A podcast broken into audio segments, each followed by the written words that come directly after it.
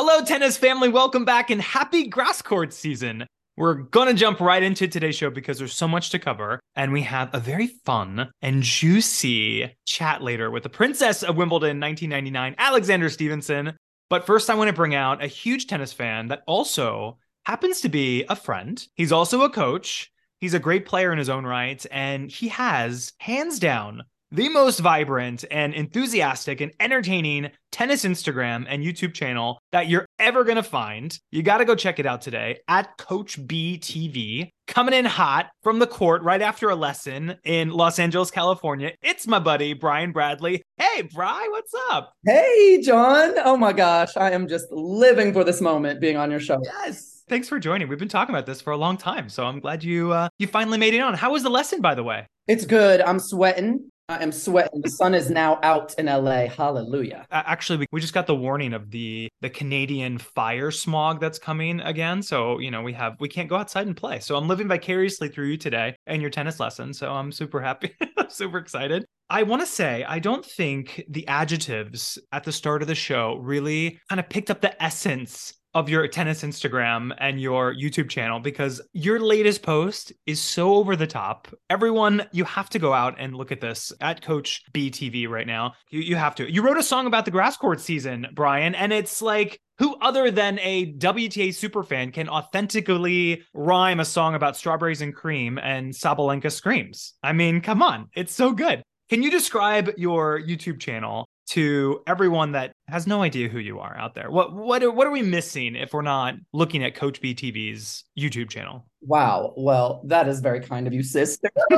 oh, um, I don't know how to beat that, but I'll paraphrase it with a little tagline kind of that I made up uh, for the channel, for the Coach BTV channel. So I call it high octane queer commentainment, commentating and entertainment with a dash of song and dance.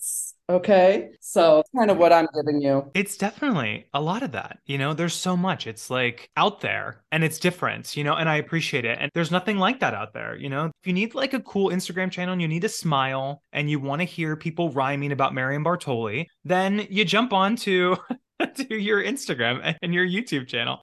All right. Uh, we don't have a lot of time today. So, yes, go check it out. It's absolutely hilarious we have as little of time as the actual grass court season, which I think is a travesty. Give me an extra week, damn it. I need another, you know, week of rain delays and British wildcards and non-white tennis outfits on the grass. I mean, I crave it. So hopefully next year we can keep expanding. But um Let's go through a couple highlights so far from the grass court events this season. We'll start with the men. Let's give virtual high fives to start out the show to Frances Tiafoe for winning on the grass in Stuttgart at the Boss Open, the best name for a tournament that I've seen in a long time. Who doesn't want to win the Boss Open, right? That's kind of fun. Not only uh, is he now at a career high of world number nine, he won his third title. And the US now have two American men in the top 10 for the first time since 2012. Pretty damn cool. He's such an inspiration. He really is to young kids everywhere. And he's such a great personality, especially for the ATP tour, because they're full of problematic players. So their PR team is a nightmare. So thankfully, Frances is here to save the day. I know you love Frances too, Brian. What was your feeling from that run in Stuttgart?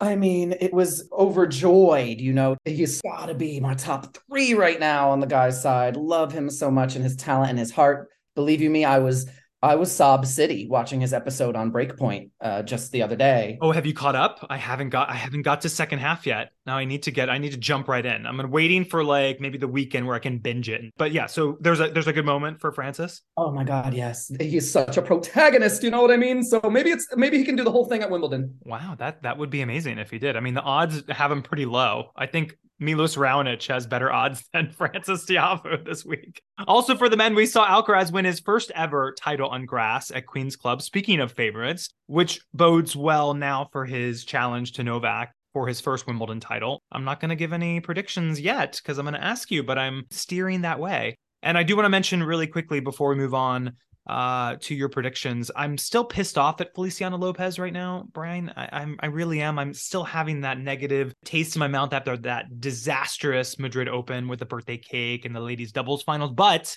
I will say, at 41 years old, he won a couple matches in Mallorca. He made the quarterfinals And anytime we're getting wins with people in their 40s, I celebrate. I'm super excited about it, right? And who better than the awe inspiring Venus Williams? Let's talk women's tennis now because I mean, she's leading the charge. She's looking great. She's playing great. She's in her 40s. This is an icon, right? Let's talk about Venus's fun run in Birmingham. Brian, 7 6 in the third. I don't know how we got any work done on that Monday when she played. I mean, I, I was watching so intently. I was glued to my phone. Then the Ostapenko match. I mean, it, it really ruined my whole work week. I mean, I lost my voice and all my fingernails watching that match against Camila. Um, but I never lost hope. I can tell you that. This queen is obsessed with wellness and she will be well for these two weeks because she getting second week. Okay, calling it. Just saying. Oh, you are. You think you think I'm calling it fourth round. Wow, that's a Oh. big that's a big prediction right there. I really I'm excited by that. You know, maybe if we put out in the universe, it's like the secret, right? I'm into that. I thought Venus looked great. We were a little worried in her her Hertogenbosch opening grass court match. We thought, oh, okay. But you know what? She came back, she roared back, and that 7-6 in the third win against Giorgi. And then the three-set rumble with Ostapenko, which really was great. I mean, there was some great tennis. Yeah, the movement, okay, a little lackluster, sure. You know, if if Ostapenko's gonna go for the open court, she's gonna usually win those rallies, but really, really nice to see. And I was so excited. And I think she shut a lot of people up. She's always going to have naysayers. Any woman in their 40s. I didn't see one person talking about Feliciano Lopez right after winning his matches. But, you know, of course, Venus has to hang it up. Absolutely horrible. But I thought it really boded well for her uh, grass court run in Wimbledon. So I hope you're right. I hope that uh, there is some some life at the end of that Wimbledon tunnel. And somebody else who's had a lot of success, I do want to mention Petra Kvitova. Her run in Berlin was really great as well. It was fantastic. Her 31st title, and she's only second to Venus right now on the active players titles list. She has a ways to catch up though. She has to catch up to Venus's 49 current titles, which wouldn't it be so great, Brian, if we could just will one more title, have Venus go out with 50, right? That's all I want, right? That, that's all. I think that's all maybe she wants. I don't know. We'll see. That would be really cool. All right. I do want to talk briefly about Wimbledon. I do want your takes because anybody who's listening to your YouTube channel and your Instagram knows that you know what you're talking about when it comes to tennis. And I absolutely love getting to hear your takes. So let's talk Wimbledon real quick. One year ago, I was there today. Like on this day, I was walking the hollowed halls of Wimbledon with my Pimm's cup in hand. So I'm I'm feeling a little nostalgic today. So I'm glad we get to talk about it. But um, Brian, who amongst the men? I know we just briefly talked about Carlos. We talked about Frances. I mentioned Novak, but we have Nick Kyrgios back. We have Carlos Alcaraz maybe winning his first Wimbledon title. Of course, this could be Andy Murray's last Wimbledon. Maybe a deep run is in the cards. Who's your winner prediction and dark horse on the men's side? What are we thinking? What are we feeling? Give me the vibe. Uh, okay. I mean, if I really have to put money on it, or, or you know, uh, high stakes on, Street creds, no money, a cocktail, or maybe just like, you know, some integrity. um, I mean, it's hard to not bet on Djokovic just because of his sheer experience. But Alcaraz, come on, we haven't seen him succeed on the grass with his drop shots. Like he can hang tight on the baseline. He can be low. He can, you know, hit people off the court. So vamos Carlitos. And then Kyrgios's knee, JG. I don't know if Nick is able to do what he did last year, honey. Although I enjoy his storylines. I mean, who doesn't enjoy the storylines? But uh, we're talking about problematic ATP players. Let's, you know, let's talk about it. But yeah, no, it's always fun to see Nick on the court. I think most people are going to say that. I'm going to go with you. I'm going to say Carlos Alcaraz leaves Wimbledon a first time champion. And I'm really feeling good about a dark horse run for Sebastian Korda. I loved the way he played in London. That semifinal against Carlos was really exciting, and I feel like it's time. I think his game on grass is is going to be great, and um, yeah, I'm ready for a quarter breakthrough. I really am. So yeah, that's fun. Thanks for your takes on that. Let's talk ladies because that's where our heart lies. Always, right? We always love some WT action, and for the ladies, it's so exciting this year. It's an open field. I really think it's really wide open. I don't know about you, but uh, who knows? Can Elena Rybakina repeat? Is it gonna be Iga winning her first Wimbledon moment? Or maybe Petra Kvitova wins her third. Who knows? There's lots of storylines that can play out in the next couple weeks. Brian, uh, prediction wise, let's talk about it. I want your Wimbledon take, and I'm going to hold you to it. Where's your heart lying this year? This one's tough because what I'm going to tell you right now is that it's going to be someone with who has never won a major will win this Wimbledon. I'm I'm I'm, I'm coming at you strong headed today. It will be someone different. It could be. It gives me Alexandrova T. Her serve is dominatia, oh. and when she's good, when the girls are too good on the day on grass, John, yeah, these girls can do that seven times in a row on grass. Like, yeah, forget that you, these tall, statuesque players, like they have such an edge because they can win it early. They can win mm-hmm. seven matches without like heaving and hawing on the clay. You know, upset alert 2013 drama. Girl, we're manifesting the gaggiest Wimbledon of all time. I can't show you exactly what I wrote down, but I wrote the exact same thing. I said, My prediction is it's going to be a first time winner. And my dark horse, it's also going to be a first time finalist. I really think this is going to be like I don't know. Maybe a first time Wimbledon finalist. I mean, I, I, don't know. It's wide open. I would love to see so many great names pop up there. Pegula is ready, right? I feel like it's um it's her time too. Who knows? Who knows what's going to happen? I'm I'm excited. Sabalenka on the grass too is always fantastic. We haven't seen her progress to that final round in, in Wimbledon yet. So yeah, I'm excited. I really am. I always get excited for a WTA Grand Slam, but um there we go. We didn't really say a name.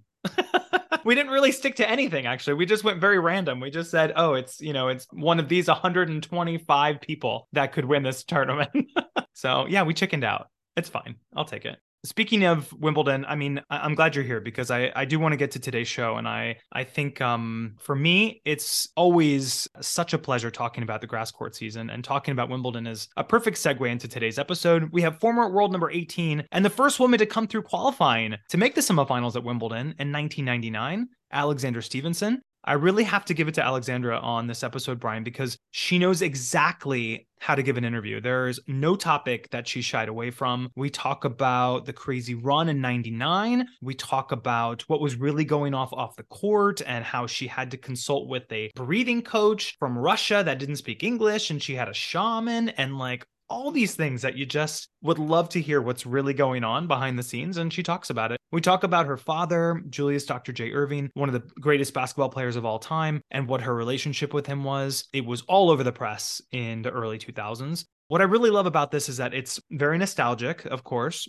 Alexandra remembers everything, and there's some great stories about Steffi Graf. We talk about an hilarious story about playing doubles with Jennifer Capriati, and a wild story that you got to hear about her title run with Serena Williams when she won a tournament in Leipzig. So, yeah, I grew up watching Wimbledon every year, and this is like my favorite tournament that I can remember in 99, that Wimbledon. It was crazy. You had Lucic and, and Dokic and Hingis going out first round, and Davenport winning her Wimbledon, and it was Steffi Graf's last Grand Slam. And you had all these great players. Kournikova was playing Venus in the quarters. I mean, it's like all these names that are just so nostalgic. It was really great. But then you had Seles and Capriati and Pierce, and Kim Clijsters was playing this tournament. So any WTA fan will love hearing this episode. We also get an update today as she's launched her broadcasting career, as we know, with ESPN, and of course, her new podcast, Serving Aces with Alexandra Stevenson, which launched earlier this year. So uh, it's it's a good one today. Brian, thank you so much for stopping by. I had so much fun. It was brief. We're going to have you back again. We have so much to talk about. Today was way too short. I always love seeing you. I'm going to be out in Los Angeles in a couple weeks. Hopefully, we can hit. Hopefully, we'll see each other. Oh, girl, we got to do the hit and then the cocktail. Okay. And then we got to talk all the tenny, henny. We have, we're going to have so much Wimbledon talk to talk about. I mean, we're going to see, we're going to play this back and we're going to see if those 125 players actually won. And we're going to say, wow, we really guessed one of those 125 players that won the tournament.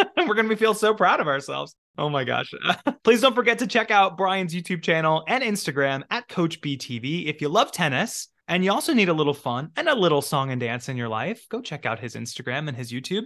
As always, I appreciate you all listening. Please, if you have 45 seconds, leave us a fantastic review on Apple Podcast or Spotify. It really helps with getting the show out there. Enjoy Wimbledon, everybody. Please send me your thoughts on Instagram and Twitter over the next two weeks. And most of all, I hope you all enjoy getting to know Alexandra Stevenson.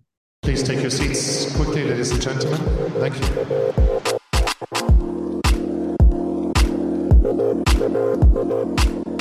I mean, they always have a big mouth. They always talk a lot. So, it happened before. It's gonna happen again. Our guest today had the entire sporting world mesmerized as she completely changed the landscape of the 1999 Wimbledon Championships by, as a qualifier, she would fearlessly battle her way onto center court and reach the semifinals in her main draw debut.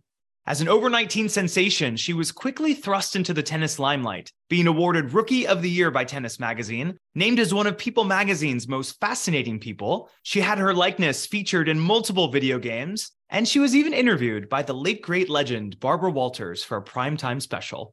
She'd make good on becoming a success as she'd win a WTA doubles title with the GOAT, Serena Williams, and have career wins against numerous Grand Slam champions like Arantxa Sanchez Vicario, Conchita Martinez, Anastasia Myskina, and of course, her career best wins by defeating then world number one Jennifer Capriati, which helped her reach a career high ranking of number 18 in the world back in 2002. Numerous injuries and funding difficulties may have interfered with her rise to the top, but she remains active today in the sport that brought her name recognition at a very early age.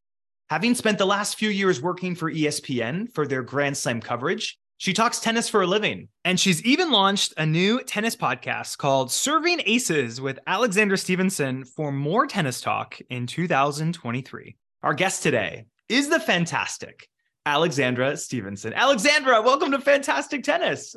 Thanks for having me, John. That was quite the opening. I loved it. I know. It's so fun. You know, it's so fun when I have someone like you. We are kind of at the same age. So it's always fun to like go back and think 80s babies. Yeah, 80s babies. Uh, and it's like, yeah, I mean, I, I lived it through with you. I feel like all the, it was so easy for me to write that intro because it's like, yeah, I know that. It's really great to see you. Um, we met a few years back during the pandemic. Yes. And now every US Open, I know two things are going to happen. I know one, I'm going to wave at you at the ESPN desk next to Arthur Ashe Stadium. I'm going to say, hi, Alex. And two, I always know it's the start of the US Open because Alexandra Stevenson is posting in a Cynthia Rowley dress. So that's how I know. It's like an annual tradition now. I love it. love it. Yeah. Well, I have to thank Cynthia Rowley for dressing me in New York, and she's iconic fashion designer, and she always lends me a hand with my clothes. And yes, US Open is definitely Cynthia Rowley dresses. It's your brand. You always look fantastic. I really think it's Thank great. you. How are you? You look great. Well, I'm doing well, thank you. I'm doing really good. It's been a uh, interesting last three years since I've. I think we spoke three years ago. Yeah, it's been a while. 2023. Wow, 2020, COVID times. Still have paths I want to go down, just as you do, I'm sure. And I'm I'm really happy to be here and to be speaking with you again. Yeah, we're going to talk about a lot of things today. And we're going to jump into our tennis time machines together from 1999 all the way to 2023. But first, I do wonder, and you know, I don't want to put you on the spot, Alex, but we're at the midway point in the year right now. It's July. And it's time to start reflecting and seeing if our New Year's resolutions are really holding true to where we hope they'd be at the start of the year, right? I mean, I I had some pretty generic ones, but um, you know, I want to see what yours were like. Did you have any New Year's resolutions to start out the year? Well, I like to set goals. Okay. And I looked at my goals from last year and I got five out of seven. Okay. That was pretty good. I mean, one of them is the Holiday House, which is have you seen the movie The Holiday? Oh, oh, the holiday. Yes, of course. Kate Winslet. Yeah, The Holiday. Yeah, Cameron. Diaz, Yeah, yeah, Kate. Winslet, Jack Black, Jude Law. I watch it every Christmas. Oh, you went to the holiday house. No, I want the Holiday House. So you know Cameron Diaz's house. Oh, you want to own the holiday house. So every year I put down, hopefully get the hol like get the Holiday House. hey, unattainable or not, if you put it out in the universe, maybe it happens. Who knows? Exactly. So so that goal didn't come true, but that's okay. And then posting my own show, that's what I'd like to do in TV. I'll just let you know that goal because that's still going to be this year's goal. That didn't come true yet, but I'm getting closer. And the five other ones I got. So it was a good one. And That's a great. yeah. And this year, you did mention Barbara Walters. Yes, I was I did. fortunate to be interviewed by her. And she was just an amazing woman and her history and the pioneering she did for women in broadcasting and in journalism. And I remember when she interviewed me, she always said to never let anybody talk down to you Mm, and to always keep your own narrative. So, my number one goal this year is to create my own narrative the way that I would like it to go instead of having other people write about it and you know not many people are writing about me now but just in the past it's always been Mhm. what is written and i would like to just kind of speak about my truth and journey I love that mindset. I really do. I think it's really, it really important. And yeah, that's what we're going to do. We're going to talk so much today. I'm so excited. yeah Oh my gosh. I love it because since we're checking in on our New Year's resolutions from six months ago, my New Year's resolutions, I tend to be a little more generic. I'm always like, you know, I want to be a good person, you know, and then you you, are forget- a good person I try to be, you know, you put it out there, you know, I want to I want to pay it forward. I want to be a good human being. Those are things. But but if I had to pick like a tangible goal and be a bit selfish with it, I I said I wanted to play more tennis in 2023 and I also said I wanted to cook more. Okay. Right? I I'm a terrible cook, but I'm to cook. I don't think you can help me with the cooking, but I can help you with the tennis. I'm actually I'm not a very good cook either. My mother is a great cook. She thinks she's Ina Garten, but I'm not a great. I can make really good eggs with avocado and spinach. Oh, okay. I'm, I'm I would eat that. Totally. So there we go. We'd be, we're a good pair. All right. Okay, so we can't help each other with cooking, but I think you can help me with tennis advice. And since it's perfect timing that I'm sitting across right now from someone that actually has hit thousands of aces in her career, I should definitely ask our first question today. What's the best advice you have for our listeners? Someone, I don't know, maybe like me, I'll listen as well, who wants to fix their serve. What's like one thing that you would say? Obviously, I'm looking at back to footage while I'm prepping for this interview and I'm seeing this amazing motion. I don't know how you got this motion, but you know, it was gifted to you. So what's like a lot of hard work.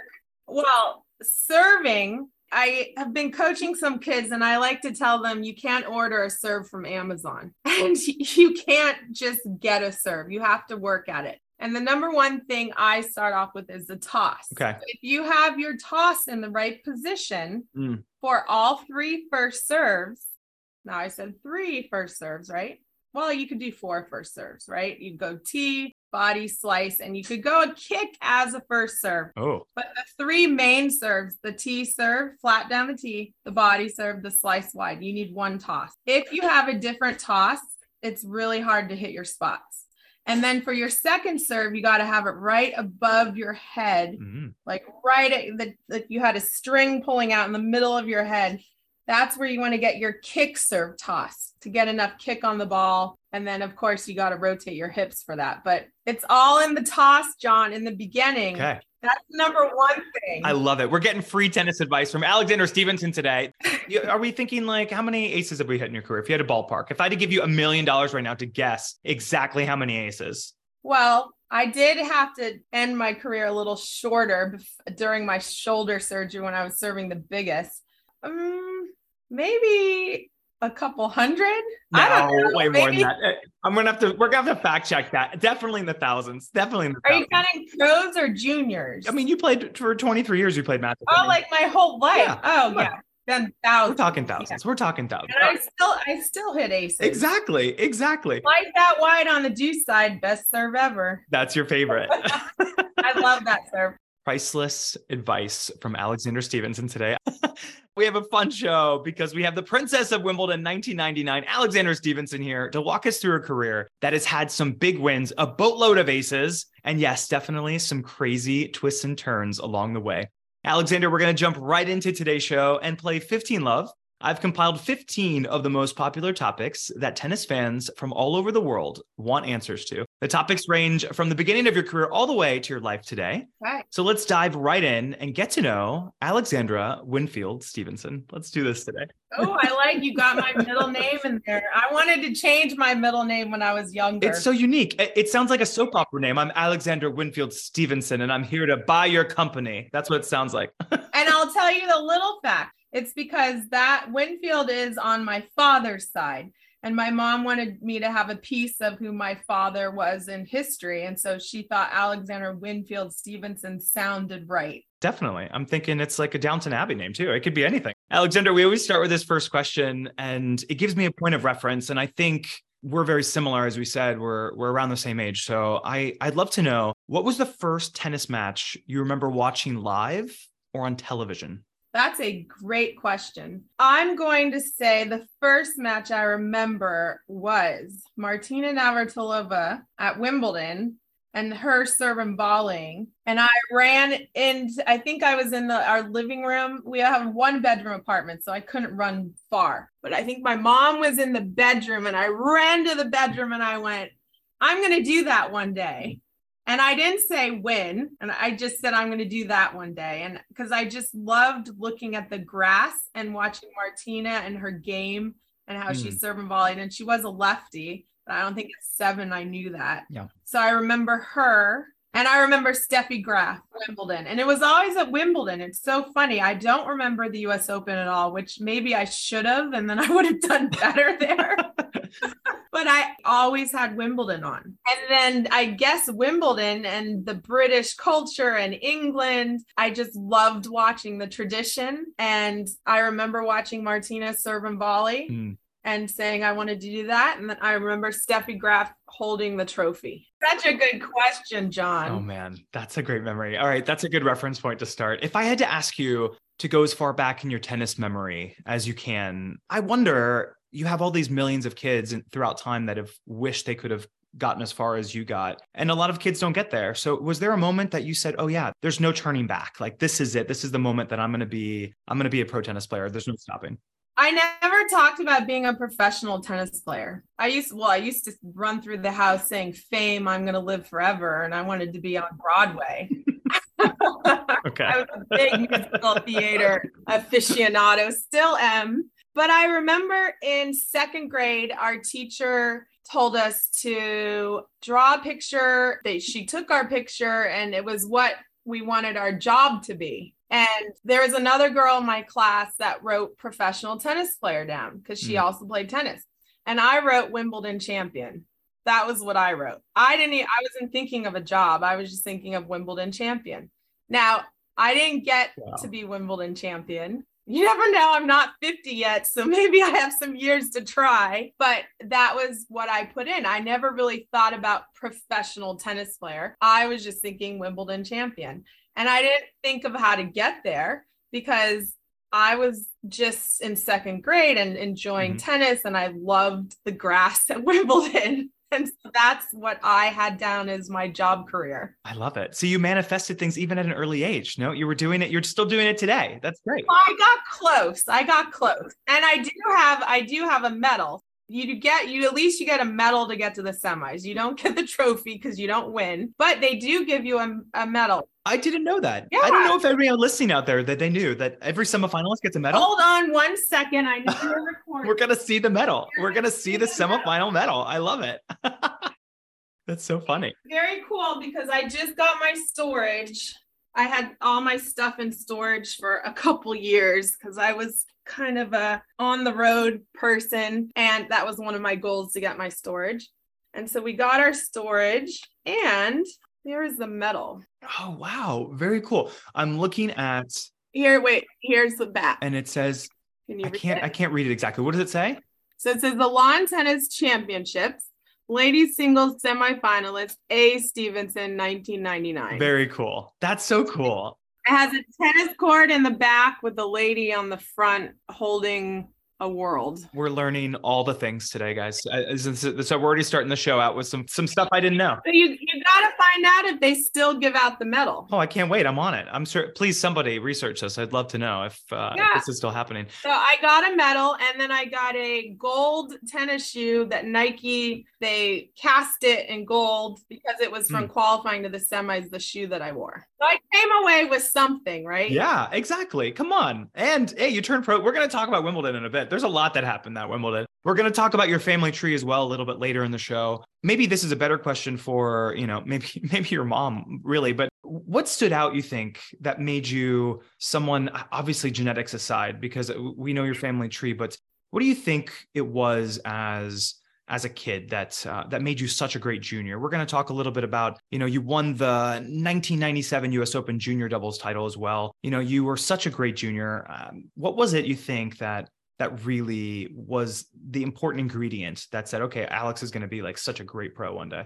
Well, I think the ingredient was we never thought about being a great professional one day. Mm. Well, at least I didn't. My mom worked for World Tennis magazine. You've heard of World Tennis, right? Mhm. So Yeah. it was it was the magazine in the 70s, 80s, and early 90s. And she wrote a diary called Mother of a Pearl. And she did in her diary, it was all about bringing a daughter up in tennis. So she had plans, not for professional, but she saw me at Wimbledon. She wrote that in there that she saw me at Wimbledon. So I don't think she thought of like the professional tennis player part, but maybe that I would get to Wimbledon. But the goal was to get a college scholarship because my mom was a single parent and I was raised in San Diego and college tuition was going to be very expensive. And the goal was to get ed- educated, right? College came first. And the goal was to get a college scholarship for tennis. And so I had a choice between swimming, tennis,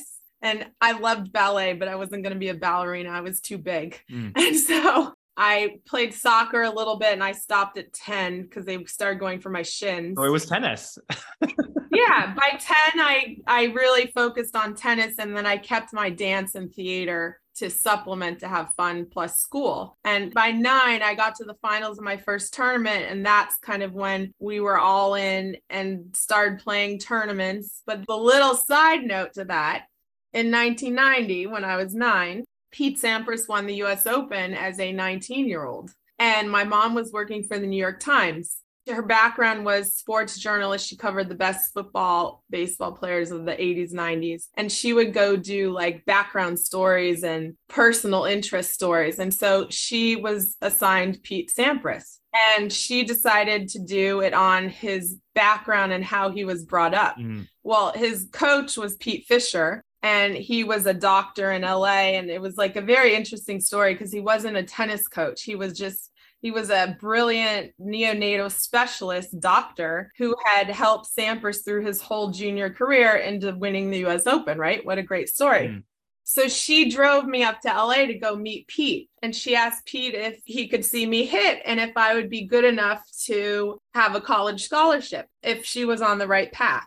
I had had good coaches in San Diego, Angel Lopez, Skip Redondo, and they really knew the core of tennis and gave great technique. And Ryan Redondo is now running Barn Center, Skip's son, and he has two tournaments, by the way. Shout out to Ryan. He's done a great job, ATP and WTA tournaments Mm. now in San Diego.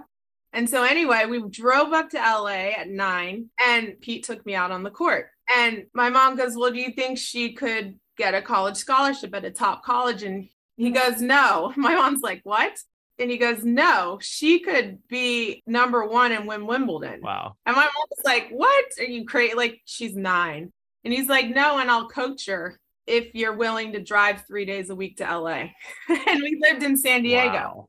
And so my mom said, Really? I think we need to discuss this. And he's like, No, I'm not kidding. But you'd have to switch. I had a two handed backhand. And he goes, You'll have to switch her backhand to a one hand. Wow. You'll have to go to Robert Lansdorp and you'll have to go to Del Little. Well, Del Little was known for footwork and he had coached Tracy Austin and he gave her her footwork and he was known in the South Bay area. And Robert Lansdorp has had four number ones and number one juniors go down the list and top tenors and top 20 Yeah. and most of all from Southern Cal a Russian here or there thrown in. And then, but before that, they were all Southern California I mean, greats. iconic, legendary. And so my mom was like, okay, well, let me go think about this. So she thought about it and she's like, okay, we can do this. So at nine, I started driving Monday, Wednesday, Friday to LA after school, two hours a day, would get out, have my lesson for an hour to two hours. Yeah. Mostly it was two hours because we drive up for two hours, have the lesson for two hours. Then I'd get back in the car, do my homework, eat dinner, drive back, go to school. And Tuesday, Thursday, I would do ballet. And then Friday was my big day. I'd have Robert first because you'd always want Robert Lansdorp first because he was tough. And then I'd have Del Little for footwork, and then I'd do Pete for serving at the end. And then on the weekends, I'd play tournaments. That was my life, nine to 18. that dedication is unreal. That is, I mean, And I went to private school the whole time. I was a kid, but very disciplined. Monday, Wednesday, Friday, that was my tennis after school. And on the weekends, I didn't go out with friends and go to the mall. I was playing tournaments.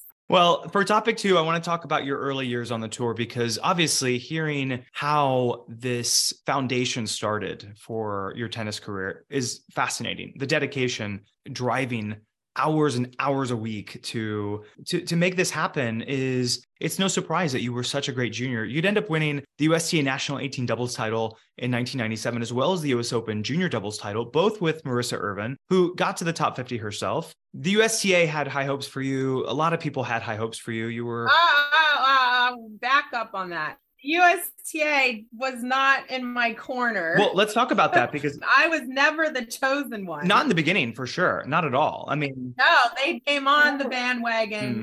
after Wimbledon. There we go. Lynne Rolley was always in my corner, but she always okay. had to fight to help me. And she was the director of women's tennis for years until they kind of ousted her and you know did not a nice thing to her she's a great person and she helped lindsay davenport oh yeah she's legendary yeah. jennifer capriati yeah, yeah she's a legend in her own right and she always made sure that I got some kind of help a little bit. It wasn't always a lot. They were always picking other girls instead of me because mm. I had a one hand backhand and I had a different game. But Lynn saw that and she saw my serve. And so she would always kind of take me aside and work with me here and there. And I was on the national team by the time I was 14 or 15. So then they started, but in the beginning, no, they were like, whatever. Mm. Well, I mean, the, the talent was uh, like, let's just say, if it wasn't from the USTA, it was from a lot of other people as well. Because uh, by 1996, you'd get a wild card into Indian Wells to make your debut on on the senior yes, tour at 15, and I wasn't supposed to be in there. Charlie Pasarell, who was the Indian Wells, he was the tournament director for years. He gave me the wild card and and that was when I played my first professional that really knew how to call the trainer and throw me off. oh, was that was your first match? Yeah. Yeah, I learned about medical timeouts and sometimes they're used as gamesmanship. Weapons. I think I was yes. at 4-1 or 5-1 in the first set against Sawamatsu. Yeah. Something flew in her eye. I don't know what.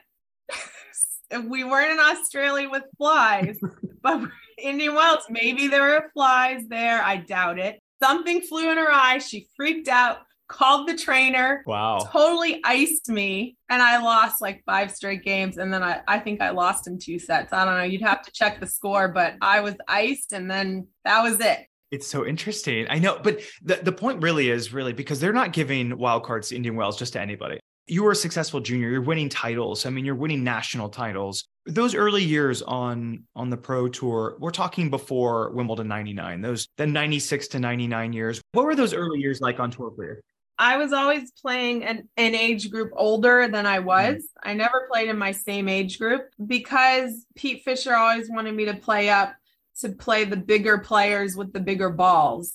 And yes, that takes pressure off of you. But I never looked at tennis as I have pressure on myself. I looked at tennis as I love the game and it's for love of the game, right?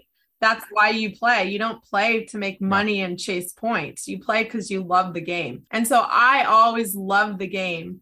And that's why when I would come into big circumstances and I'd be on a big court, it was an opportunity for me to perform. Mm-hmm. Uh, look, I love theater. Yeah. So why wouldn't I love a big tennis court in a big situation, right? And that's when you know you're a great athlete is when you can take that situation and not be nervous or maybe be nervous for like a minute and then you just let your training and you let the fun take over of playing tennis and getting yeah. to show off your shots. Yeah, there was such a ramp up though because you're you're such a successful junior. You're starting to play pro tournaments. We're talking, you know, you start in 96, you're playing events in 97, 98, 99 comes. Let's talk about 1999. We're on topic 3 now because you know, you hadn't been on tour for very long you'd start playing the 1999 season and you'd play some big names to start out the season. You you played Venus in Oklahoma, you played Hingis in Indian Wells that year, Dementieva in Miami. So you're playing, like you said, you have the big matches. You're on the show courts. You're. Did I play? I played Miami. I can't remember. Gee, that's yeah. some good research. Yeah, you're playing some big matches that I year. I remember playing Dementieva. That's funny. I remember playing Venus because Venus and I played in the juniors, even though okay. they never showed that in the movie. But that's okay.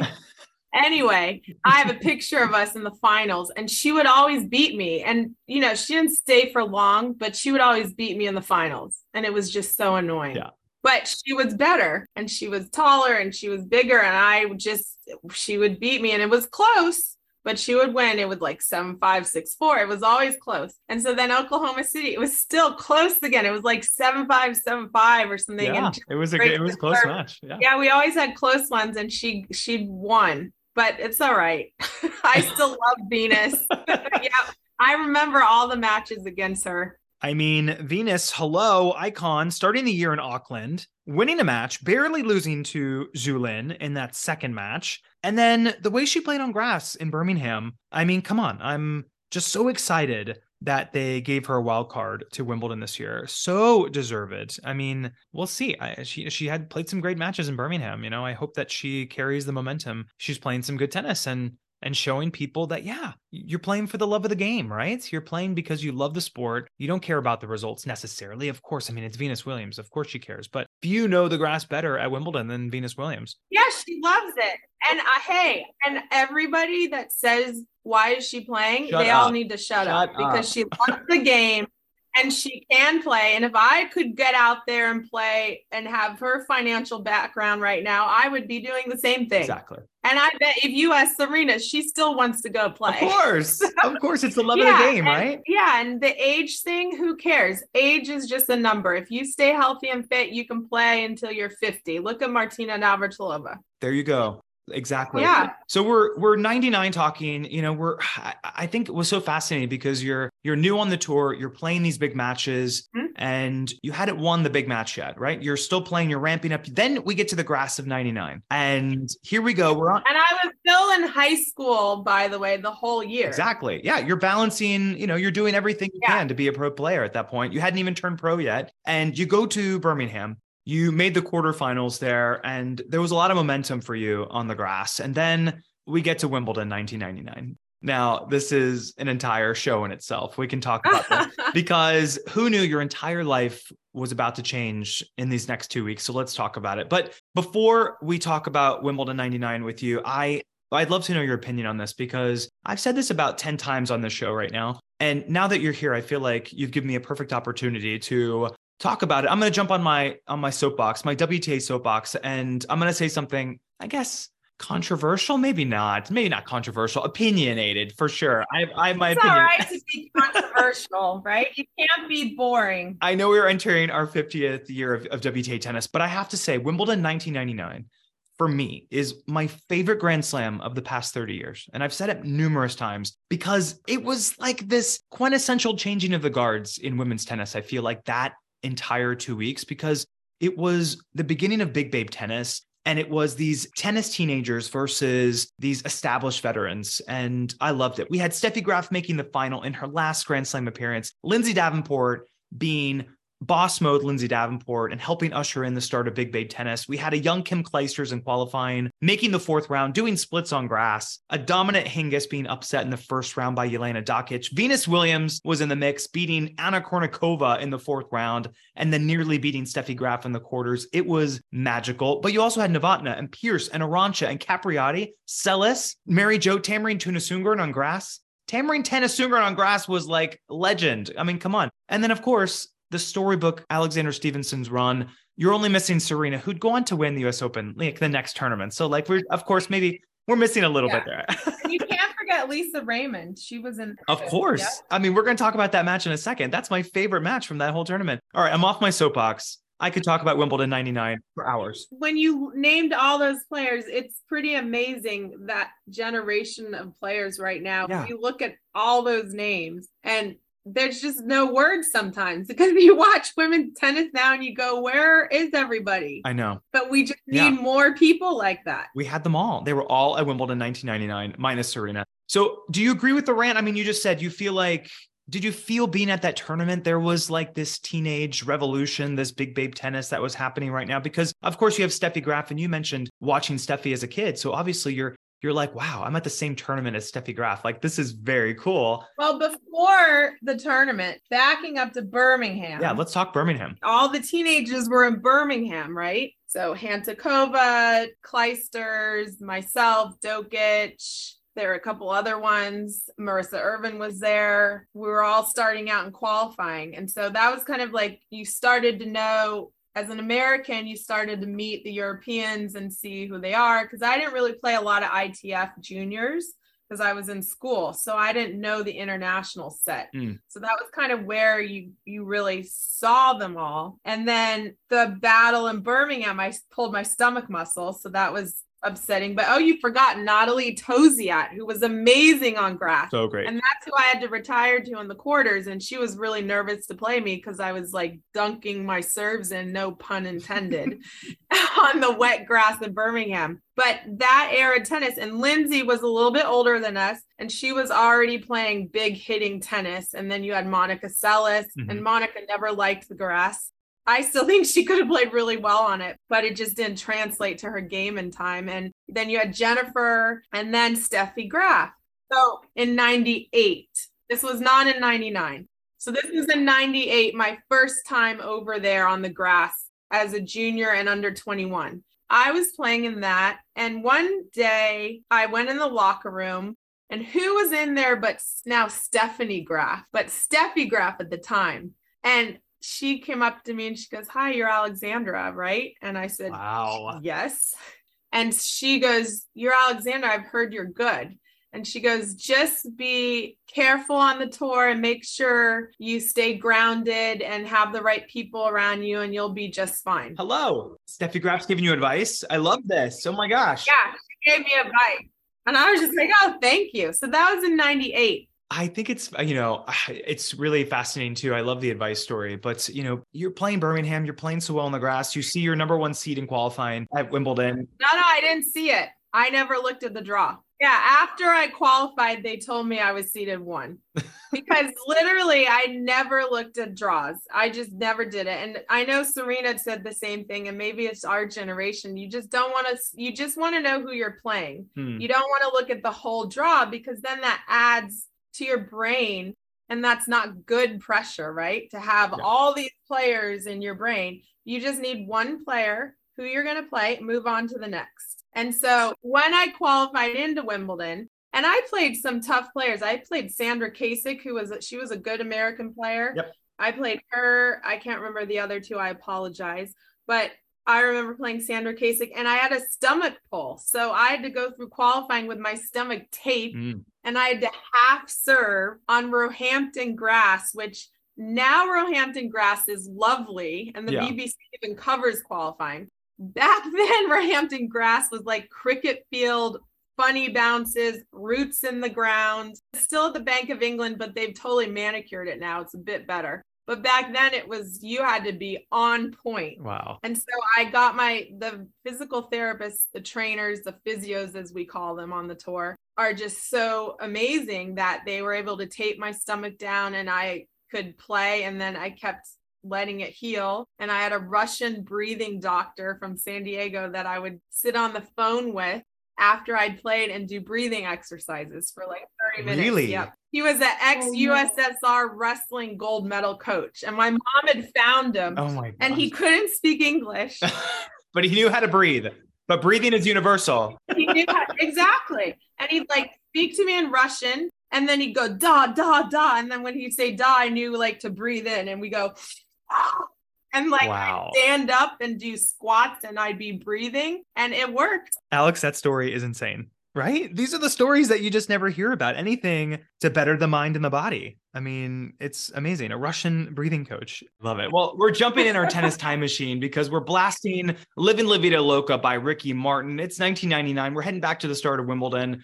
Alexandra, looking back after all these years, I mean, it's like you said, you you gaining momentum, you're on the grass, you hurt yourself, Mhm. and then round by round, I mean, you keep healing, you keep playing better. The press continue to follow you. You beat the number 11 seed, Julie Halard, in the third round. Yeah. A huge win for you. There was tons of media interest after that match. Then you'd have a crazy match. Let's talk about this fourth round match against Lisa Raymond, who I love. We've had on the show. We've talked about this match on the show. Yep. He still remembers that match. Of course, it was a thriller. I mean, we're talking match points. But you know what? I remember that the, she got the tournament win in Memphis over me. Seven six in the third. Yeah, well, that's later, right? Yeah, that's later, but I could have won my first tournament. And Lisa didn't let me do it. She still was upset over Wimbledon. Yeah, you got the good one. Yeah, that's what she tells me. You got Wimbledon. I'm like, but you won the tournament. I don't think you would have traded that match. I don't I don't think so. So I think if we had to pick one and one. Let's talk about the quarters though. You know, Okay. you beat Jelena Dokic, the battle of the teenagers. Everyone was talking about you both that entire two weeks. It was a storied week for you. What do you remember from that Dokic match? Was there some pressure going in there after her big first round match? You know, because Dokic was the star basically of Wimbledon because she beat Hingis. So I was still Mhm, kind exactly. of under the radar until the third round.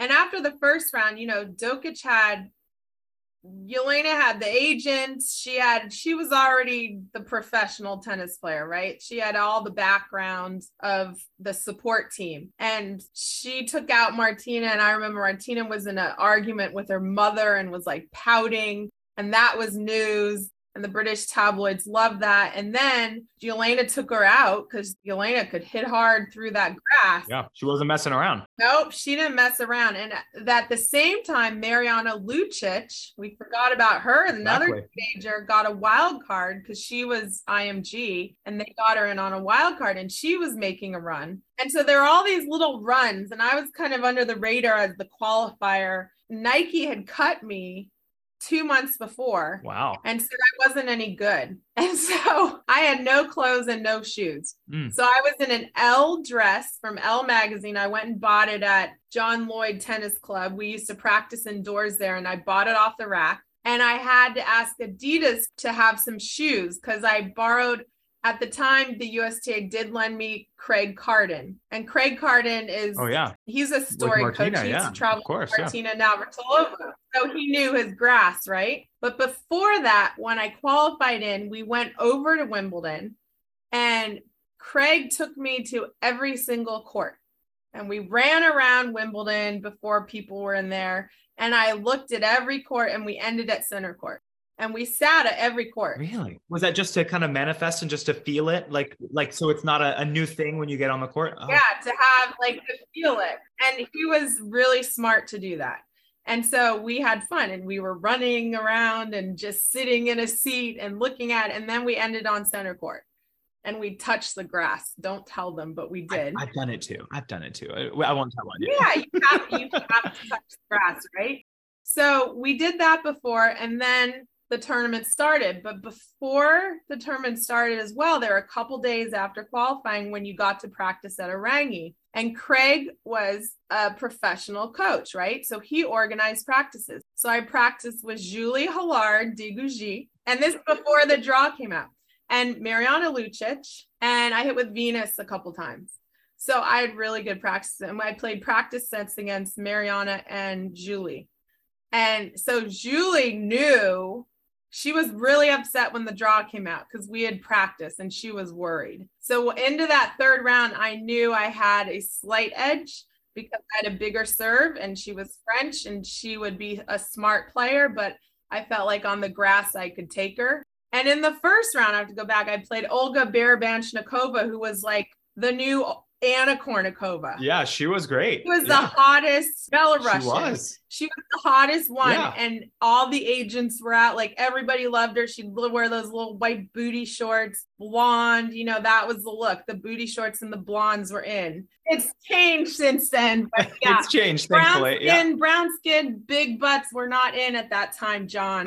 So now we are since J Lo. But anyway, um, so I had her first round, which was a tough match, even though she wasn't seeded. She was a good player. And then Amy Frazier was the Oh, yeah. stalwart. She knew how to play on grass. yeah, don't mess with Amy Frazier. So I had tough rounds.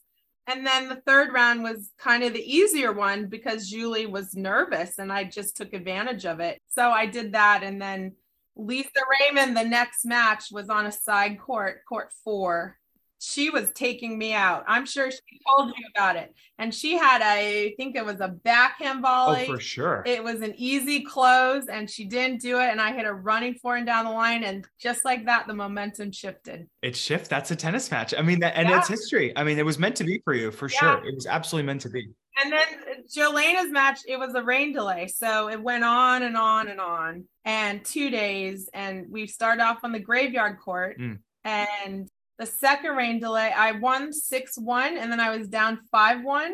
And we went into the, we were eating and no, I wasn't eating. I was eating a bar because I, I thought I was going back in the court. and Jelena was eating this like big roast beef dinner with potatoes, and she didn't think she was going back on the court. And I was like, what? And Alan Mills, who in my generation and the generation before me and before was he was the referee, right? Yeah, of course. Wimbledon referee. You didn't mess with Alan Mills. So Alan Mills came up and was like, ladies, we are going to play. And Jelena's agent said, no, she's eating dinner. I was like, you just told Alan Mills no? And he goes, well, that's not possible. We're going to get court one ready. And they were like, no, we're not moving to court one because she was winning on court two, which was the graveyard, right? So I went over to Alan Mills and I said, is court one bigger than court two? Being the 18 year old I was. And I was a young 18 year old. I was not a mature, you know, Emma Raducanu 18 year old who's been around more, you know, I was young and yeah, fun, you know, yeah. yeah. Soaking it up. Yeah. And I told the truth. I didn't hold anything back. And I said, Well, if it's bigger, could I play on it? because I had wanted to play on center, but it's not like it is now where they give the women equal opportunities. In 99, if you were still making a run, you could be on court four during Lisa Raymond match that should have been on at least court one. They would put all the men on there. Definitely. So I was on the back courts. And so it's not like it is now. And so he goes, Well, Miss Stevenson, let me see what I can do. And so I said, Okay, great, Mr. Mills. So he went back and he moved us to court one. Wow. And Jelena had to go change, and she was all upset. And they were all, the her whole camp was upset. And my camp was my mom and Craig. Yeah. that was my camp. And I still had no sponsor. And um, I was in Adidas Give Me shoes, like from the swag bag of the Adidas house. They just gave me a pair of shoes. And I wore a Nike hat on purpose because I wanted to let Nike know that they should have kept me. Mm. So I had a Nike hat on. You weren't that immature, 18 year old. You were you knew exactly what you're doing. just a little bit. So I wore my Nike hat. That's right. And so anyway, we went to court one and it started pouring rain. So we finished. It was too dark. We went back. That was kind of when the storm was brewing with the media because a reporter had bought my birth certificate, which I didn't think was very polite. Mhm. And they're all everybody's nosy. So Mhm. they're all wondering who my father was because it was just my mom and me. So this was happening. That broke during Wimbledon as well. So you're getting all this. That broke after. So and that broke after the quarterfinals. But I'll give you a little story before then. A couple months before, this same reporter was coming to my tournaments and trying to blackmail me and say, "I know who your daddy is," Mm. and I was like, "Who are you?" And so my mom took care of him, not in the mafia way, but she was like, "Leave her alone. She's 18. Yeah. She's not even famous."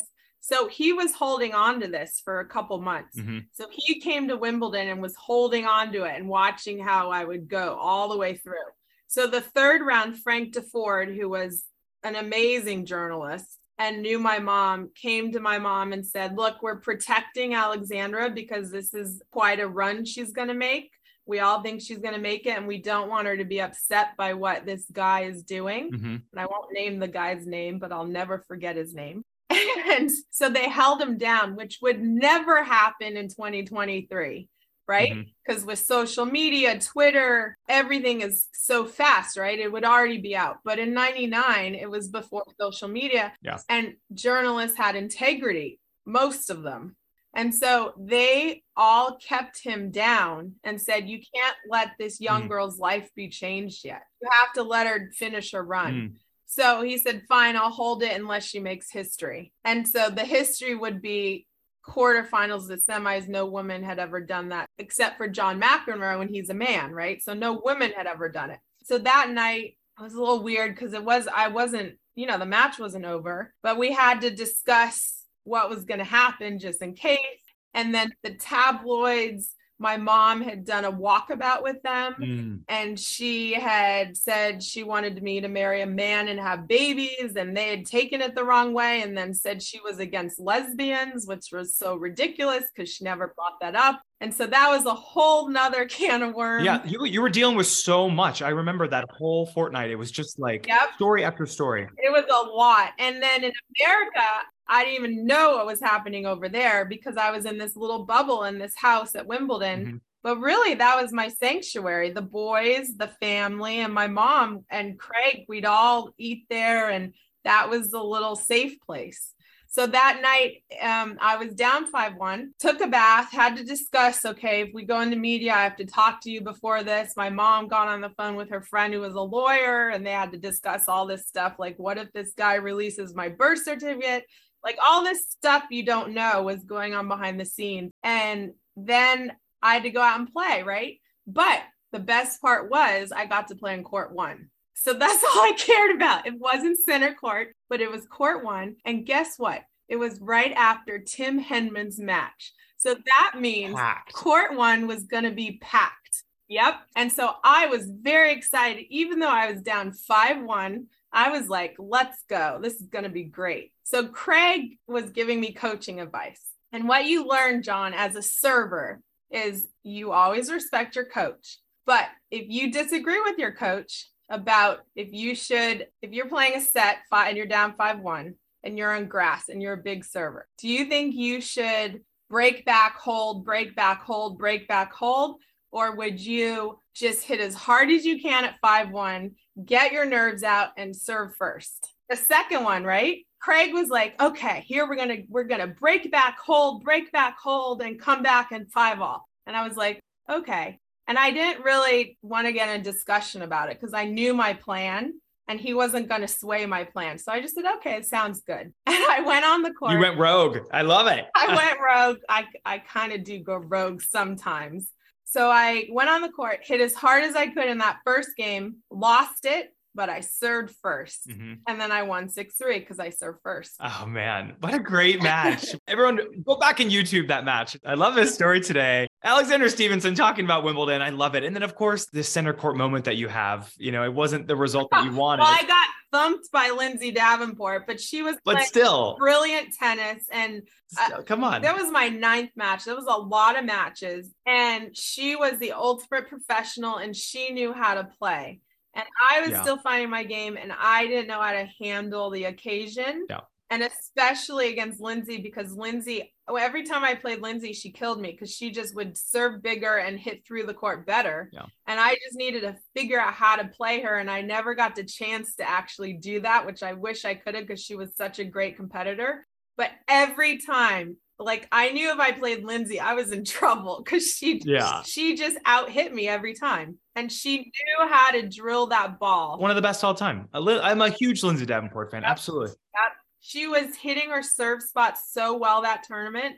She deserved to win the championship. And she just her serving was off the charts that year. I know we're talking about 1999, but you know, even talking about it now, congratulations. I mean, that's such a such a great run, such a legendary run from my very favorite Grand Slam. I mean, it was it was so fun. Yeah, it was a it was great, but it's not the only thing I did, which is No, we're gonna talk about it. Let's keep going. I know, Let's keep but going. it's so funny because most people are just like, "Oh yeah, you just went to Wimbledon and that's it." No, like, it it starts with 99 and it's going to keep going. So, yeah, I do want to talk. We're on our next topic now because we alluded to it a little bit. You know, the press comes out and and we find out that uh, your father is Julius Dr. J. Erving, Hall of Fame basketball player. Mhm. And after Wimbledon, there was a lot. There was a firestorm. The media Yeah. was relentless to you. You were being asked to do interviews, even after losses. They wanted you in that room. Yeah. You know, they wanted to hear quotes from you. They wanted to talk to you because you know you were you were great for tennis. It was just a- an identifiable story. And of course, you have a very famous father. So a lot of things happened. You officially turned pro. You got your first paycheck after Wimbledon too, which was awesome. What a great first paycheck. My first paycheck was at Busch Gardens in Tampa. That wasn't that fun. Yeah, mine was pretty fun, and I but I had to tell UCLA I wasn't coming, which that was one of the goals. If I got to the semis or won Wimbledon, I wouldn't go to UCLA Hmm. because I didn't sign with them until after Wimbledon, and I told them I was going to wait, and they were like, "Yeah, right, haha." And Stella Sampras, I don't think to this day forgives me. now, if if the rules were like they are now, I could have gone to UCLA and done both. Also true. But at the time, it was very hard. You had to choose professional. And when you do that, something like I did, and then you're 32 in the world, it's really hard to, Mhm. Yeah. you know, go to UCLA. And Of course. What was the aftermath of Wimbledon like for you? Because you are now a famous tennis player. People knew your name. The press wanted to interview you. Like I said, Nike signs a big deal with you. You're you're dealing with all of this, and uh, of course, you're dealing with the world now knowing about your personal family business that you didn't come out with, that somebody else came out with, and you're still a teenager. What, what were those next few months like for you after Wimbledon? I could imagine it was pretty hard to focus on tennis. Well, it was difficult because I went in Alexandra Stevenson and I've always been Alexandra Stevenson. And then all of a sudden I was labeled Alexandra Stevenson, daughter of Dr. J. Mhm. In every single article you read, it was like tagline. And so that was hard because I had my own identity and then they wanted to switch my identity and always add him in no matter what.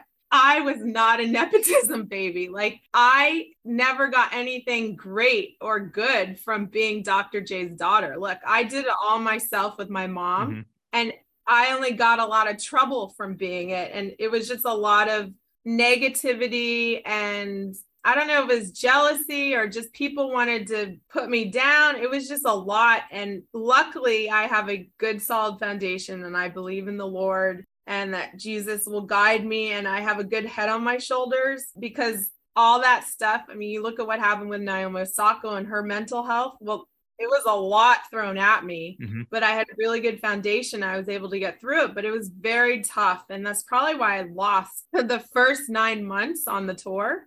I think it was nine months. It was a lot of tournaments. I did not win until I had to I had to learn how to be a professional, but I had to learn how to handle the media and not let it affect me. Yeah.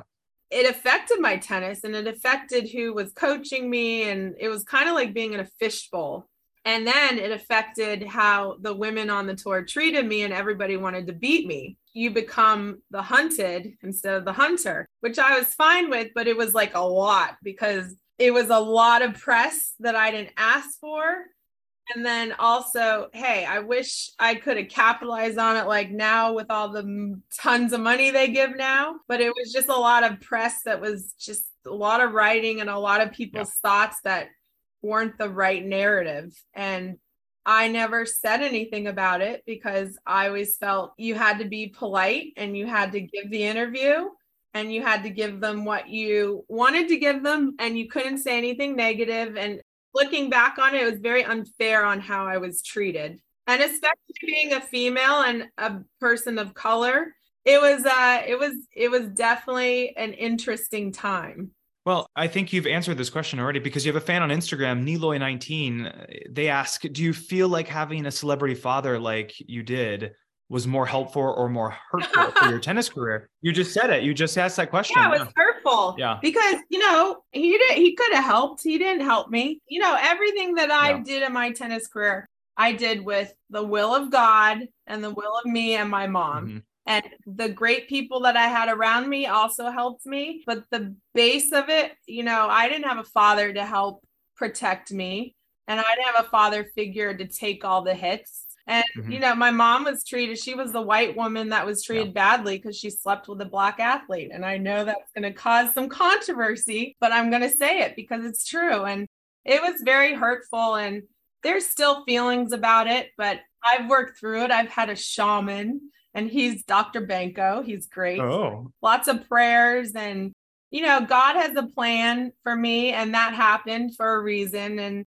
I still don't understand it because I feel like I could have had a bigger career, but that's okay. It's just it is what it is and one day it'll all come to light. But yes, it was tough and I was never a, a nepotism baby, that's for sure. it's a crazy story. And you had everyone asking about it. Even Barbara Walters, we talked about that too, which was so cool. I mean, come on, you're, you're interviewed on a primetime special by Barbara Walters. This is probably the most I've talked about anything in in the background or behind the scenes is with you, really. And I thank you. And I thank you for that.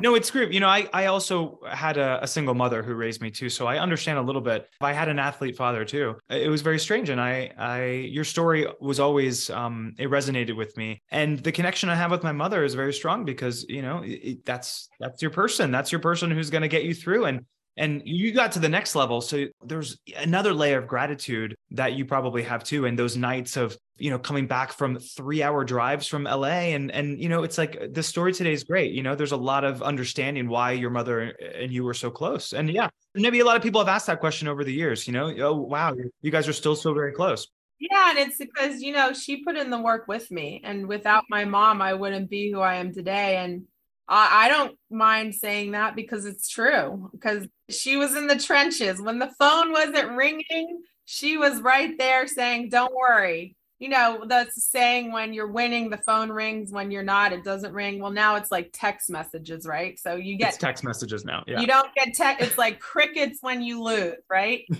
you really know who your friends are and your family It's true. It, your journey continues for sure, but I mean, hopefully there's some, you know, there's some peace and the shaman has helped and maybe, you know, the prayers, you know, we're, we're, we're thinking positive thoughts, you know, it's always tough. You know, relationships are complicated, you know, parental relationships are even more complicated. So I get it. So I completely understand. We're going to move on a, a few a few years, but before we do, we have a, another fan question. At Hyrex57 on Instagram wants to know. We're talking about fame in general because you know those couple years you were you were everywhere and you were even in video games. They wondered, did you ever play as yourself in the video games on Sega Sports Tennis or WTA Tour Tennis? Well, I did play as myself. Yes, I did, and I still have the video game. Yes, there you go. Uh, yeah, I mean, come on. If you're in a video game, you have to play as yourself. That's pretty right? damn cool. That's pretty damn Yeah, cool. Yeah, it was very cool. All right, we're skipping ahead a couple years. We're yeah, that's fun. I, I played that game as a kid. we're gonna go talk 2002 now. For all the success you had in 1999, you had an amazing 2002 season. It seemed like you had adjusted to the expectations and you were ready to make your big breakthrough. You'd have the most consistent season of your career. You'd make the quarters in Tokyo and in Zurich, two WTA finals at events in Memphis and in Linz. We just talked about that that crazy Memphis final against Lisa Raymond. I mean, that was another big, big match. You'd ultimately reach number 18 in the world that year. Can we talk about 2002 for a minute? What do you think it was about 2002 that brought out the best tennis in your career? Did you just feel settled now? You were you knew how to be a professional and it just kind of everything came together? Yeah, I I'd figured out how to travel and how to stay healthy, and I had a secret weapon named Hughes Levadier. Ooh. We call him Oogie. Oogie. Who's Oogie? Yes, Oogie. So Oogie is from Quebec and he lives in a little town outside of Quebec. And I met him at Quebec City and I used him as a hitter. And he was very smart and he was just fun. And he'd be like, mmm, and just very like French Quebecois, right? And just hilarious. And he went to college in Louisiana and he loved America. He still loves America. And so Oogie I asked him to travel with me to the indoor season because I did pretty well in Quebec. I forget what I got to, and I liked him. And he was simple, no frills. And we did game plans every night. And then we drill, and then we work out what we were doing. Mm. And he gave me structure and a plan on how to play my big game. And that was one of the reasons like I did wells because I finally figured out how to use all my tools because I had a lot of tools and I had to put them together. And so Oogie helped me do that. And we had our most success that indoor season. I think that's when I won the doubles tournament with Serena. And I think I beat five top 10 players or Exactly. Let's start with that doubles title with Serena because you'd win the doubles event in Leipzig, Germany that year with Serena Williams. And fun fact, everybody listening, it's the only doubles title that Serena ever won with someone other than Venus. And she played with iconic people. She's played with Wozniacki and Ons Jabeur and all these great players. That is so cool. What do you remember from that title run in Germany with Serena Williams? Come on, that's so cool. I remember I had just flown over and I was playing qualies and I lost to Janette Husarova. Okay. And it was a terrible match. And I was so upset. And I was crying. And Serena's like, let's play doubles. Okay, so that was that's how it started. I was going to ask, how did how did it just yeah. manifest? But she was like, let's play doubles. She wanted to play doubles. And Venus wanted to play with me in Moscow. So I was going to play with Serena in Leipzig and Venus in Moscow. That was like going to be our one two thing in the indoor season. And so I think we practiced once we played Henin and Bovina. And Serena was like so mad because Bovina kept trying to hit her. If I'd miss a serve, Bovina would take the ball and like rip it at Serena. And Serena's like, what are you doing? So, and Henin, you know, Serena and Henin had their issues. Yes. So, yes. So we were not going down in that match. I love it. Serena told me a couple of things, and I was like, "What? No way!" And I won't tell you the things she told me. And she goes, "Okay, next ball you take, take your forehand. Bovina's going to serve it to your, I was playing deuce side. Take it and rip it line. Just rip it line. And I was like, okay. So I must have hit this forehand like 150 miles an hour. I just ripped it. And Justine was standing at the net and she just saw this ball come at her. And I didn't aim at her. I just aimed line and she happened to be in the Oh way. gosh. And she turned her head instead of ducking, and the ball hit her in the head Oh my gosh. off her head, and she went down. And Serena turned around and was like, I didn't tell you to kill her. Like, you told me to go Oh my god. and Justine's not that tall, right? So, you know, I thought she'd move out of the way. And it just kind of just it happens in doubles. You're like a deer in headlights, right? yeah. So she just got stuck and this huge forehand was coming at her. And I apologized. But after that, then we won. And then the number one doubles players in the world, we I think we played in the finals. Yeah, you did. Paola Suarez. Yeah, yeah, Paola Suarez. Yeah. That- They would not come into the net. They would not come in. So then we won the tournament. You got your title. You got your title. Yeah, got the title. You were able to to do the coverage for ESPN. You know, you you got to see uh, Serena's swan song as well. Well, I wondered real quick, since you had a relationship with her, what were your thoughts on Serena and the legacy she had for the game? I mean, that was such a great a great goodbye we just had at the US Open. I mean, it's only in Serena fashion does she go out with as dramatic. Well, the USTA certainly rolled out the red carpet every time. I'm not sure I like that they were trying to ice out the opponents with the goodbye video every match, but it was for the fans, so I understood it. Well, you know what? She's a legend and Legend. she's won 23, and it doesn't matter what she does at all anymore. She's Serena, she's cemented herself. Yeah. But what it took her to get there was not easy. And we can't forget that she had to win to have a voice and to speak out and to be herself Yeah. and to be able to be Serena. And she's done such a great job at that. But she also, you know, it was not easy for her. And she finally admitted it when she said she always had a target on her back. And Yeah. and she finally admitted that and she hasn't admitted it ever. And I like that she did that. Interesting. And you know, she didn't retire officially. So you never know. you never know. I feel like we're gonna see her again. You do? You feel that? You really do? I don't know. I just feel like I don't know. I'm not gonna say anything where she's coming back. I don't know. She's she's not officially retired. She didn't check the box. Why not? Don't check the box. If you still have it, hey, keep going. So you never know. And she can do whatever she wants. And what how she's built her legacy has been very impressive. And Yeah.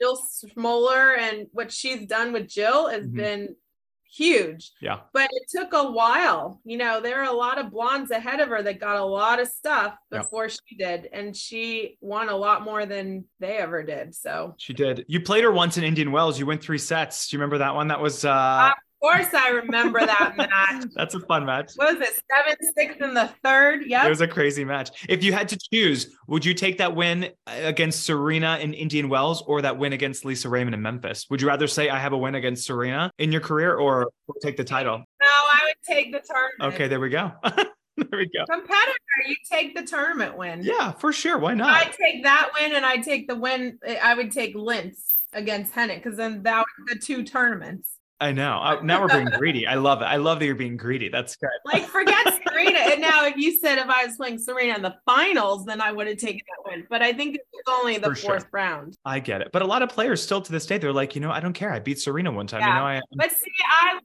at her differently. I look at her. I knew her at eight. Yeah, you had a relationship. Yeah, we had a relationship, and I look at her as a person, and I knew what she looked like at eight and acted like all those years. And yeah, we lost touch for a while when I got injured, but I still know the authentic, original Yeah. Serena Venus. So I just look at it a different lens. Well, you may not have beaten Serena, but you did beat a lot, a lot of great players. Somebody you had a very positive head to head against, another Hall of Famer. Let's talk about Jennifer Capriati because that year in 2002, let's talk about this matchup. You'd end up winning the head to head 3 2 against Capriati.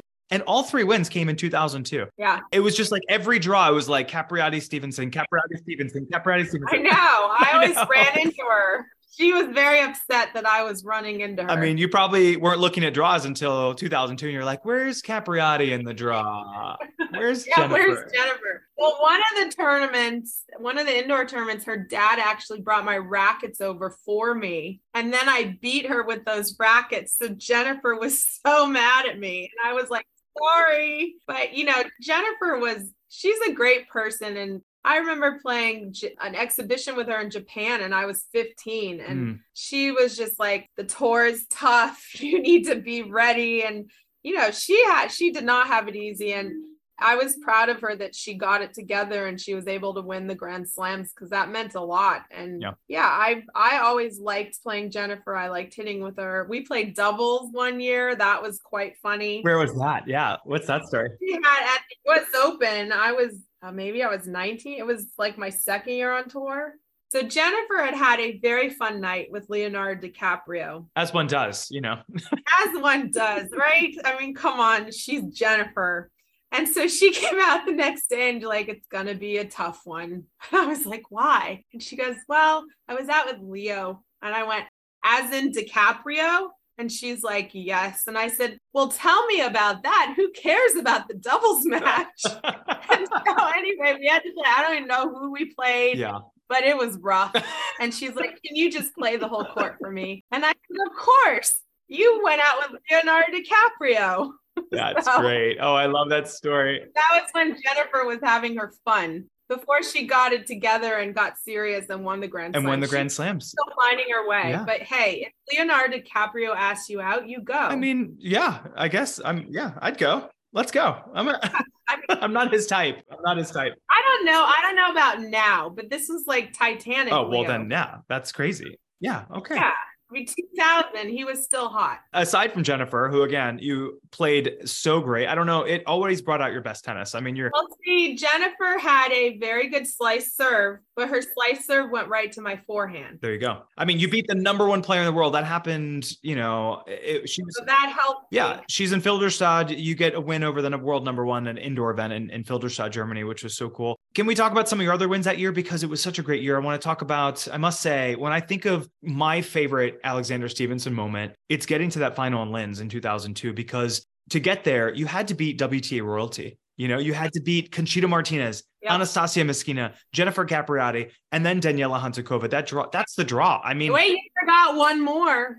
Arantxa Sanchez Vicario. Didn't I play her that year? Too? you beat her earlier that year Oh, at another okay, tournament. earlier. So- okay, I forgot. all the wins just went together. It was just so many top 20 wins that year. No, but that that draw was rough. yeah, that's a rough draw. And then you play Henin in the final, which is crazy. After 2002, you'd continue to play on tour. You'd have shoulder surgery in 2003. You'd come back, you'd continue to play pro events. And as we mentioned earlier, you played your first event in 1996, and you've played a pro event in 23 consecutive years. I mean, that is Wow, that's not bad. that's that's amazing. That is the love of the game when we talk about that. I like how you look at it that way. That was that's pretty good. And who knows? You told me, you know, you're not officially retired, so there could be more tennis. well, I didn't check the box. you didn't check I- the box. You know, I asked the um the guy that runs the exhibition at Wimbledon. You saw it where all the players come back, Yep. and I said, could I be included? Because I didn't get an. I would think I would get an invitation, right? Well, I didn't get invited, so I emailed him and said, "Why didn't I get invited?" He goes, "Well, you're not retired." And I said, I didn't think you needed to be retired. He goes, Well, you have to check the box. And I said, Oh, well, I'm not checking the box yet. not for that. Not for that. Yeah, right. No, not to play in a legend. So I feel like this year I'm going to email him and say, I still haven't checked the box. But you know what? McEnroe told me he didn't check the box.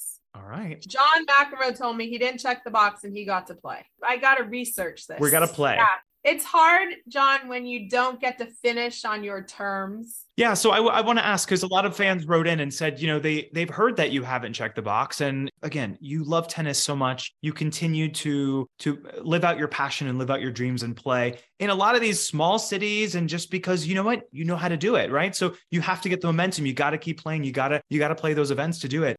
What would it take for you to come back and put that effort in? And, Well, it take a big uh, money guy. So anybody that has money out there, for the one sponsor me for two Okay. years. But you know, So are you saying right now, if someone out there sponsors you, you're you're back at it every single day training? I would go all in. Okay. But you know, you have to train right. Mhm. I am a certain age. You have to pick and choose. And the tour is difficult now. It's not like it was where it was easier to get to tournaments. So it's not so easy if you look at it. Okay, Venus is playing. Well, she's getting wild cards, right? Because she's Venus, as she should. Mhm. But to get back, you'd have to go and play a lot of little tournaments around the world. And the point system is it going to work for you? It's it's difficult. Yeah. So yeah, in an ideal world of utopia where everything went well and I could have two more years, Mhm. I would take it in a second. I would not hesitate. I'm healthy. I'm Okay. strong. I would take it. But in reality, it's a very tough road to get back when you don't have support. Mhm. And it's hard. But hey, doubles, doubles could happen. There's doubles players. Definitely. I wasn't planning on stopping and doing coaching in 2019. I wasn't planning on that. But then COVID happened and that, you know, it shut everybody down. So it it Yeah. took people different ways. I'm sure Roger Federer didn't want to stop playing at the Laver Cup. That wasn't his plan. Affected everybody. Everybody around the world it affected some way. So I'm blessed that I'm healthy and that I'm still able to play and hit and I don't have any injuries. I had that big injury and that just took me a long time. And I think I, I got to like 200. That was my highest after the shoulder. Yeah. I kind of did that all myself, like just on the road and playing these small tournaments. It's not easy. So when you have these kids say, I want to be a professional, you're like, okay, but you need to know what it takes. So if you do play pro tennis again, is it is it for you? Is it for fans? Is it for money? Is it for glory? Is it for No, if I played, it would be for me to say I got to finish the way I wanted to. Yeah. And I didn't have to stop because of circumstances. And I think that would be the best ideal way. But you know what? A lot of athletes have to stop because of circumstances, and you have to make peace with it. And so I'm at the stage now where the path is becoming smaller and smaller to go on the tour. But I'm still not okay with it, but I'm getting better with it. there you go. That's what I'm going to say, but I'm still not checking that box. Haven't box. checked the box. No. well, we are starting to wrap up today with Alexandra Stevenson, but you have a big fan on Twitter, Alex, um, hydro tennis. And they say, I met you at an event in Midland, Michigan years ago, and I've been a big fan of yours ever since. What would you say has been the biggest misconception of Alexandra Stevenson from over the past 25 years? Thank you, Hydro Tennis, for the question. If I saw your face, I would remember you. I think the biggest misconception would be is that I'm a diva and I'm not a nice person. I think somehow that got out that I'm a diva. And it's maybe because I kept to myself and I, I don't follow the leader. I kind of like to Mhm. do my own thing. And one player came up to me and was like, Oh, this one person told me, and this was a USTA person, told me you're a diva and you I shouldn't hit with you and you're really difficult and you're so nice. And I don't know why they said that. And I was like, I was really hurt by that because I'm really nice. And Martina Hingis used to like to hit with me because I had a good ball. But you know, there was a lot around me the first five years on tour from the media. And they paint a picture for you. It's hard to get out of that. too. Yeah. And my goal is to create my narrative that's the truth. Mhm. And that's one of my goals in the next couple of years is to create my own narrative about the truth and not have I mean, now the media is not interested, but that past stuff still comes around. Uh, fascinating. You know, we're talking. Let's talk about life off court now as we as we wrap up. And Alexandra, you've been an analyst for ESPN since 2019. You're part of a superstar team over there at ESPN. Lots of experience. Was it nerve wracking those first couple times on air? It's hard for tennis players just because it's a different kind of job. But yeah, you can talk about it, but it's different. What was were those first couple times kind of fun, or was it just like Yeah, it was look, it was very interesting how it came about. And I kind of just ended up at the US Open after being nowhere. So I kind of just get dropped like out of space. And everybody's like, what the heck? Is that Alexandra Stevenson? Yeah, exactly. Yeah. And so I said, okay, this is a great challenge. I've been given a opportunity. I've been given an open door to walk through and to try out. And if I did well, I could go to the round of 16. Hmm. And so I looked at it as this is an amazing opportunity that God had brought me. and I was going to kill it no matter what. And I was going to be smart. I was going to study the game. I was going to study every note I could. And I was going to research everything. And I was going to be kind to every single player, no matter what. Even if they weren't nice to me in my career, I was going to be nice to them because they're players. And I wanted a positive voice on air about the game of tennis and how hard everybody works. Yeah. Exactly. Have you had any blooper moments, Alex? Have you had anything uh, happen on the air the past couple years? Anything fun that you remembered? Yeah, I think I, I said the wrong thing like twice. I mean, you mess up. Oh, I this is the biggest blooper. But it was so funny because my old coach Pete Fischer texted me. So I was talking about Djokovic with Brad Gilbert, right? Brad Gilbert, and he's like a big guy in my book, and I've read his book, and I've always looked up to Brad, and so it was so important to me to show him that I was smart. So, and Darren Cahill. And so I had to show because they're coaches, right? And I'm, and you learn from the best. So you watch and you learn from them. And so I was on with Brad talking about Djokovic, and I go, he's the epitome of something. And I meant epitome. Yeah. Yeah. I was so tired because I think, I don't know, it was like day eight or not. Did you do qualify? This was, and I cannot believe that I said epitome. So I immediately got a text from my mother, who's a journalist and went to journalism school and prides herself on words. And then Pete Fischer, who's also like Mensa and a doctor, and he was like, "Do you, you do know it is not epitome. And I was like, what? I didn't even remember it because I was so tired. Oh my gosh. Because after a while, you stay late. It's US Open, you know, 2 a.m., 12 a.m. And, Yeah. and so, anyway, that was my big blooper. That's so funny. And I couldn't fix it because it was too late because it's live TV. so to recap, we'll be seeing you on ESPN, possibly a comeback, maybe writing a book. And congrats on the podcast, Alex, serving aces with Alexandra Stevenson. I love it. So this is really exciting. We're going to be seeing Alexandra It's a lot of fun, right? What about coaching? You know, we're talking about we're finishing up with Alexandra today. Would you consider coaching one day if if someone were to come out on tour and, and say maybe somebody you mentioned Emma Raducanu. Let's just use this for an example. You've been in her shoes. You've seen, you know, th- this amazing run that she won on the US Open. I mean, you you know what it feels like to have the entire world kind of pointing at you and saying, "Okay, what's next?" And after after that US Open run, you know, there was a lot of finger pointing at her. Why aren't you winning this tournament? Why aren't you winning that one? And it takes a minute to adjust. Yeah. If an opportunity like that were to come your way, is that something that interests you at all, or or that's not your journey right now?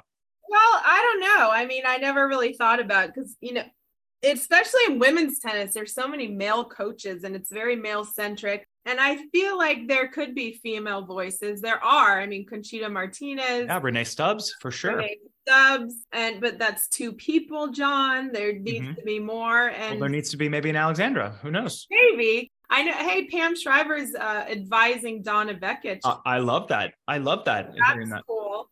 I think you know if it was the right player and it was it could be interesting. I'm not opposed to it. It's not easy, but I I like coaching. Mm-hmm. Yeah, you, there's a lot of emotions in women's tennis, and I think I'd be able to help with that too because I was playing women's tennis. But also maybe a male player that could be fun. I just think in tennis it would be nice to have more female voices and i know they're trying to push that Yeah. but it's it's a long road to get to i won't say no it could be interesting I, i'd also like to do more television and entertainment but you you don't know what's going to be put in front of you so you can't ever say no unless you see it right you have to try anything that you're offered We have commentating. We have a podcast. There's so many things. well you're you're making me sound super exciting and not boring so I'm, i love you john You got a lot of things cooking. cooking. We're I cooking in the say, there's kitchen. things cooking. Our last question today, Alexandra, comes from a fan of yours on Facebook, Katrina Travis, and she asks, Alexandra, when fans think back and hear the name Alexandra Stevenson, what are you hoping tennis fans remember you for? I think I hope they remember me for if, if they remember me. Thanks, Katrina. I I feel like that I didn't give up. I kept trying, and you know I was a great player. I just didn't have the opportunity to keep going at the time I got injured. I I feel like that because. Yeah. I knew how to play the game of tennis. I still know how to play the game of tennis, and my game was built, I believe, to win a Grand Slam. I just didn't get the opportunity. And I think that's why I have such a different lens to other people, and maybe they don't get me, but that's okay because I look at the game a certain way. Like I was close, but I didn't quite get there, but that's all right. It didn't happen for me. So I just think that I tried, I didn't give up and I I had a beautiful game from when I was on TV and on the tour. It was fun to watch. It was exciting. It was it was different at that time. The old school with the new school mixed in and that's why I was exciting to watch because it what it was fun tennis and it was how you'd want the game to be played. Definitely. Definitely. Absolutely. Are you kidding me? Wow, this was so much fun today. I can't thank our guest, Alexandra Stevenson, enough for joining me today. I highly recommend you follow Alexandra on her tennis journey on social media. You can follow her on Instagram at Alexandra Stevenson. And the podcast is called Serving Aces with Alexandra Stevenson. Thank you so much, Alexandra. Thank you, John. While you're on Instagram, after you followed Alexandra, shoot me a DM at John Guerrica. Let me know who you're a big fan of and who you'd like to hear on an upcoming show. And also, don't forget to follow us at Fantastic Tennis Pod or on Twitter at FanTennisPod. My name is John Guerrica, and thank you for listening. This has been fantastic.